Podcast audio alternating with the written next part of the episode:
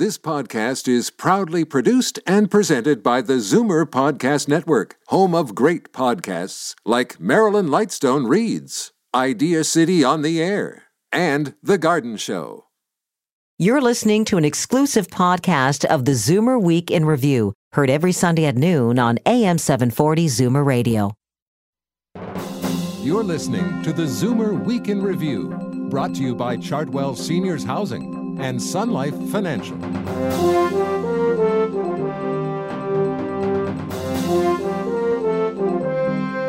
Good afternoon and welcome to the Zoomer Week in Review, all things Zoomer worldwide. I'm Libby Znaimer. It made news everywhere from Britain to the U.S. to Nigeria, not to mention here at home. Controversial former media baron Conrad Black has signed on to do a weekly talk show for our company, Zoomer Media we just deal with what's current, you know. I mean, the things I normally comment on and the columns I write are essentially um, political or politically related matters in the world. Today, Conrad joins me to talk about why this will be his next chapter as he moves on with his life after serving time in an American jail. Plus, many of us think of Twitter and YouTube as time wasters for a younger generation. But if you're looking for a new job or starting your own business, they can be two incredibly important tools. Jaigris Hodson teaches a course called Digital Skills and Innovation for the Global Economy at Ryerson University. She'll tell us how to create an online presence to promote our personal brands. But first, here are your Zoomer headlines from around the world. Here's another reason to make sure you're getting a good night's sleep. It could help you better remember everything that happens during the day. UC Berkeley neuroscientists have found that the slow brain waves generated during the deep restorative sleep we typically experience in youth play a key role in transporting memories from the hippocampus, which provides short term storage for memories, to the prefrontal cortex's long term hard drive. However, in older adults, memories may be getting stuck in the hippocampus due to the poor quality of this deep sleep. Men, it can be an embarrassing thing to talk about, but seeing a doctor about erectile dysfunction may end up saving your life. Australian researchers have found a connection between severe erectile dysfunction and cardiovascular disease. They examined health records of over 95,000 men and found those with severe cases of ED and no history of heart disease had a 35% increased risk of hospitalization for all heart related diseases and a 93% increased risk of early death. And for those who did have heart issues and severe ED, those risks jumped exponentially. The reason? In many cases, the cause of the problem is the same hardened and blocked arteries. He was a combative, sharp tongued politician who rescued New York City from near financial ruin during a three term run as mayor. Ed Koch died Friday at the age of 88. The larger than life politician who breezed through the streets of New York flashing his signature thumbs up sign won a national reputation for his feisty style. How am I doing? was his trademark question to constituents. I heard it many times when I worked as a reporter in New York in the 80s. It was a rhetorical question because the answer mattered little to Koch, who always thought he was doing a great job. I'm Libby Znaimer, and those are your Zoomer headlines from around the world. Talk about a media frenzy, a viral worldwide frenzy. That was the reaction to the news that former publishing baron Conrad Black will host a weekly talk show for Zoomer Media, the company that owns this radio station. The Vision TV program will be called The Zoomer, television for boomers with zip. Conrad Black is lively, controversial, and polarizing. We talked about his comeback after spending nearly 42 months in a Florida prison. Why are you taking on this project? What makes it interesting for you? it is an interesting idea that uh, your close relative has, you know, to, and I feel, and not just because I am in my 60s myself, that people above the age of 45 or 50 or even 60 are underserved in the media and in the advertising industry. And I felt that when I was a newspaper publisher, and we had a good many readers in that age bracket, especially in Britain, where we owned the Daily Telegraph, which is the largest broadsheet circulation in Europe. But a good part of our readership was comparatively old, and we were constantly having to defend uh, the desirability of such readers to the advertising agencies, and and uh, I, I developed a slightly sort of civil rights view towards them that they were underserved, and so I admire Moses's project in conception, and I think it is in fact likely to be commercially successful because people that age are a great factor, and they are seen as a great factor in other areas such as politics. It's interesting. I've done a lot of television work before, and it is interesting work. You don't particularly like journalists, but you will in essence, become one. No. No? No. No, I will not do that. But I, I, I will certainly treat with newsworthy people and try and present and discuss uh, newsworthy people and events and ideas in a way that's not boring to the viewers. But uh, uh, that makes me pretty much what I still am as a commentator. You know, I, if I may say it, a fairly widely read columnist in this country and in the United States. So it isn't altogether new in those terms. It's just a different medium. Uh, I count a journalist as a reporter, and I'm not going to be a reporter. Oh no, of course not. But you will be. I'm not that. Don't misunderstand me. I think it's a terribly important function. My grievance against journalists is not that they aren't important. They are important, and not that none of them are any good. Some of them are very good it is that in general, I think media standards are poor and that they're very destructive and reckless much of the time. Are you hoping to raise media standards with I, this I, program? That would be pretentiously ambitious. No, I, I'm hoping to give a tolerably good pass account of myself, and I expect to do that. I expect to behave ethically and be, I hope, interesting to enough people to justify the effort. But I know I have no uh, delusions about my ability to raise standards of such a widespread and important industry when Moses talked about it, my close relative, he talked about you, among other things, as a learned man, but also as an example of the kind of reinvention most people in our demographic are undergoing. Do you agree with that? Uh, you know, Libby, it's always hard for a person to see himself as others do. I, I, I would not have said that myself, but I concede to the Moses that he is Canada's greatest authority on, on, this age bracket. And if he says it, I wouldn't be inclined to disagree with him. And it's not an unflattering comment. Right. And do you perceive yourself to be in the midst of a rejuvenation, reinvention? Well, yeah, to some degree. I mean, I, I've lost almost a decade out of my life being persecuted half to death by the U.S. so-called justice system and its local quisling. So I, uh, you know, I'm coming off that, and that you may well imagine that it is a desirable thing to rejuvenate and renovate after a decade spent in such travails as those. So I hope that that is what I'm doing, yes. But uh, not exclusively in this. I mean, one of the few good things of that tenebrous era was that uh, my status and career as a writer took off. So I'm continuing that. And I'm going back to finance, which was my original métier, but I am doing it in private capacities and not in areas that would uh, would attract public attention. Vision, of course, is a, a multi faith station, and you are a man of profound religious faith. Did that play into your decision to do this, and, and how are you planning to deal with those issues? No, I wouldn't say that it did play into my decision. Uh, I don't see my role as being particularly one to comment on or elicit comments on religion. I mean, as people get older, it often happens that they become more interested in religion or spirituality. It's just something they explore more. I mean, have you found as you are getting older that it's changing for you? And are you interested in uh, kind of exploring that with other people? The answer to the first part is no. I was a, an atheist I always felt that religion's like sex. You know, people should do what works for them, avoid what they don't like, be discreet about what they do, and respect the views of others unless they're completely uh, absurd. But I, I lost confidence in the non-existence of God, and then I, at that point, I made a progress that took some years until I became a Roman Catholic, and I've been practicing Roman Catholic for a great many years. But my religious views haven't changed significantly since I took that step.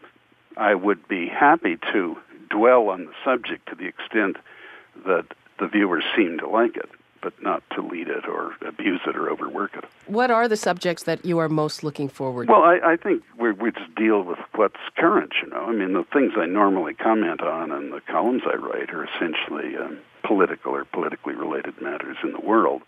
In a large city like Toronto, you get a lot of interesting people coming through, and you do have access to a lot of interesting people. I mean, you know, I, I certainly I know lots of people in different countries that would be happy to appear in our program and be interviewed. You try and be topical about it. I mean, you know that better than I do. Okay. I can tell you that I'm very much looking forward to participating in the show, and thanks so much for talking to me today. Uh, Libby, I thank you for having me, and I'm looking forward to working with you. Among many other things, Conrad Black is known for his dauntingly large vocabulary. When the Zoomer debuts later this year, there will be an app for that. In the meantime, in case you're wondering, tenebrous means dark, shadowy, or obscure. And yes, I also had to look it up. I'm Libby Znaimer, and this is the Zoomer Week in Review. Are you on Twitter, LinkedIn, YouTube? You might think these are time wasting frivolities, but they can actually be some of the best tools to help your professional career. In just a moment, my guest, Jaigris Hodson, will explain. You're listening to the Zoomer Week in Review, brought to you by Chartwell Seniors Housing and Sun Life Financial.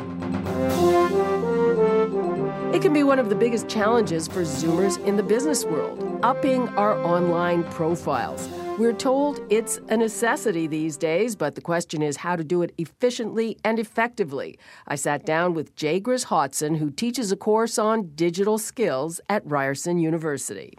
What I recommend people do is really define their goals. So you want to determine who you want to reach, and then you can decide which tool you need to reach those people. In other words, I don't think that everybody should be on everything. You know, you don't have to be on Facebook plus YouTube plus Twitter plus LinkedIn. Uh, instead, what you want to do is say to yourself, who am I trying to attract with my online profile and where are they? I have to confess, it's not one of the things I'm best at every year my New Year's resolution is to up my online profile, to tweet more, to be on Facebook more.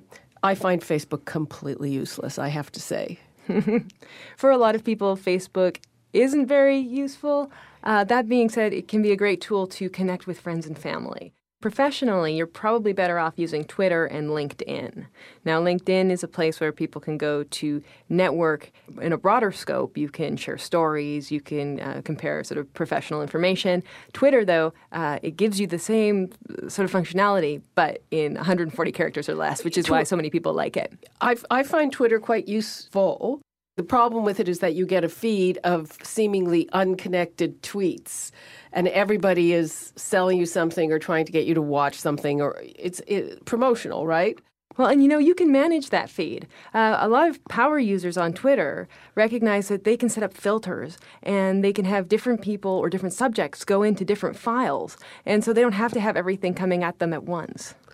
So, the key to Twitter uh, is first of all, you have to make sure that you're following all the right people, right? That's a start people say there's no point in tweeting. If you're going to tweet, you've got to tweet four or five times a day. I mean, I'm lucky if I tweet four or five times a month. Right. I don't know if multiple times a day is the benchmark, but one of the tricks you want to do with Twitter is at least find one or two chances a day where you can engage with somebody. So rather than just broadcasting out all your feelings all the time, it's better to find, you know, one conversation that you can respond to and be a part of that. That will get you noticed more than, you know, tweeting constantly. I see tweets, you know, people are telling me, uh, talking about the weather or where they're going on holiday or what they ate for lunch. Who cares? Exactly. And, you know, this question comes up a lot. So you have to produce things that people want to read or people want to see. It's not good enough to just tweet about what you had for breakfast that morning. What about uh, just sending links and, and pictures and all of that? How important is that? Well, that's actually a good way to get your foot in the door. Uh, when you do it in a more sort of professional capacity, it's what's known as content curation. So basically, you're taking content from elsewhere on the web and you're sharing it. And when you become good at that, people can start looking to you as an expert in certain areas. So, say, uh, for example, I tweet often about technology. I do it on behalf of my class, but I also do it to build my own professional portfolio. And if I do that enough times and have enough links in my feed that uh, that people have noticed and thought, "Oh, well, that's a good news story," then I can be recognized that way, even if I haven't, you know, written a blog post or posted anything that I've created myself. Then we go to LinkedIn. Yes. Everybody I know on LinkedIn is basically looking for work. Right, you know, but if everybody's uh, sort of uh, selling, not buying, why bother? No, it's true, but my partner, who is a graphic designer in the music industry, actually got a job through LinkedIn. Wow. Yeah, and she did so by contacting different people in her LinkedIn feed. She did so by contributing and by showing that she knew what she was talking about. The trick is you can't just sign up and then sit there, post your resume, and wait. You have to be actively involved. You have to be talking to people. Again, social media, you can think about it as being about the conversation. You have to join the conversation to get the benefit. YouTube, you mentioned YouTube. the amazing thing is, we all carry video cameras in our pockets these days with the smartphones that we're carrying around. So you have many different opportunities to record a quick, you know, little YouTube chat or some video where you're sharing your expertise with others. And that's actually the best way, the very best way to position yourself on social media or, or on the internet is as a content expert. Everybody's always trying to make everything go viral. We don't have a real formula for making something viral. But one thing I can tell you is that the internet content that goes far, that has staying power, and that makes an impact, it's authentic and it arouses emotion in people. So you want to speak from a, a place that's uh, real. Okay, I think that about does it. Thank you so much. Thank you. I'm Libby Znaimer, and this is the Zoomer Week in Review out on Manzanilla Beach. This week, Patty Andrews, the youngest of the Andrews sisters, passed away. In just a moment, we'll return and pay tribute to the terrific trio that shook up servicemen during the Second World War. You're listening to the Zoomer Week in Review, brought to you by Chartwell Seniors Housing and Sun Life Financial. Welcome back to the Zoomer Week in Review, all things Zoomer worldwide. It's time now for your International Arts Date Book tips for those of you who are jetting around the world. Here's Jane Brown. The 20th anniversary season of New York City Center Encores opens with Fiorello. Little tin box, a little tin the show that launched the series is the story of New York Mayor Fiorello LaGuardia's rise from an immigrant's son to a major political player from the 1920s to the 1940s. To Chicago, where the most popular TV show in history has inspired a hit stage production. I Love Lucy is described as the best of 1950s nostalgia. It runs at the Broadway Playhouse and has been extended until March. Art lovers visiting London, England will enjoy an exhibition of works by renowned artist Paul Klee, who died in 1940. Tate Modern will chart the artist's work alongside the events of his life and times. And in Poland, opera posters from 1945 to 2012 are on display in an exhibition for die-hard opera fans. From Aida to the Bat is at Warsaw's Poster Museum. I'm Jane Brown, and that's the International Arts Book. This week, Patty Andrews passed away at the age of 94. She was the last of a trio who became surrogate sweethearts to lonely servicemen during World War II. Patty was the youngest Andrews sister, just 19 years old when the trio recorded their first number one hit, the Yiddish song Bei Mir Bist Du Schön. Patty and her sisters, Laverne and Maxine, recorded more than 46 top 10 hits and sold more than 90 million records in the 40s and 50s. They traveled extensively to entertain the troops during the Second World War, second only to Bob Hope in the number of shows they performed for servicemen. They also made several movies, starting with Abbott and Costello's Buck Privates in 1941, in which they introduced their signature tune, Boogie Woogie Bugle Boy. He was a famous trumpet man from out Chicago way. He had a boogie style that no one else could play. He was the top man at his craft. But then his number came up and he was gone with the draft. He's in the army now, a blowin' reveille. He's the boogie woogie bugle boy of Company B. They made him blow a bugle for his Uncle Sam. It really brought him down because he couldn't jam. The captain seemed to understand. Because the next day the cap went out and drafted a band, and now the company jumps when he plays reveille. He's the boogie woogie bugle boy of Company B. A toot, a toot, a tooty a tooty blows it eight to the bar. In boogie rhythm, he can't blow a note unless the bass and guitar is playing with him. He makes a company jump when he plays reveille. He's the boogie woogie bugle boy of Company B. He was a bugle boy of Company B. And when he plays boogie woogie bugle, he was busy as a bzz bee. And when he plays, he makes the company jump A to the bar. He's a boogie woogie bugle boy of Company B. Do do do do da da do da da do do. He blows it A to the bar. He can't blow a note if the bass and guitar isn't with him. Company jumps when he plays reveille. He's a boogie woogie bugle of Company B.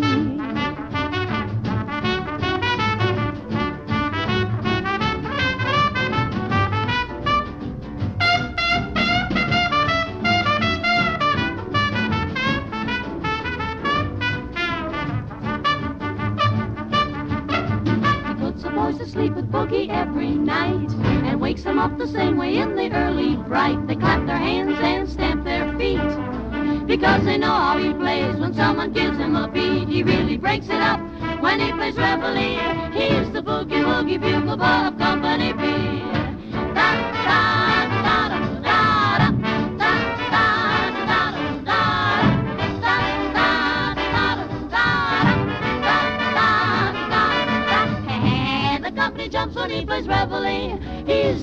of Company B. That was Boogie Woogie Bugle Boy, the Andrews Sisters' signature song. This week, Patty Andrews, the youngest member of the trio, passed away at the age of 94. And that brings us to the end of another edition of the Zoomer Week in Review. I'm Libby Znaimer. Thanks for joining me today. Please come back next week when we ask, Is work killing you? My guest, Dr. David Posen, will give us his prescription for treating workplace stress. You've been listening to the Zoomer Week in Review, brought to you by Chartwell Seniors Housing and Sun Life Financial. Produced by MZ Media Limited. Executive producer Moses Znaimer. Produced by Paul Thomas. Program director John Bandrio. This has been an exclusive podcast of the Zoomer Week in Review, heard every Sunday at noon on AM 740 Zoomer Radio.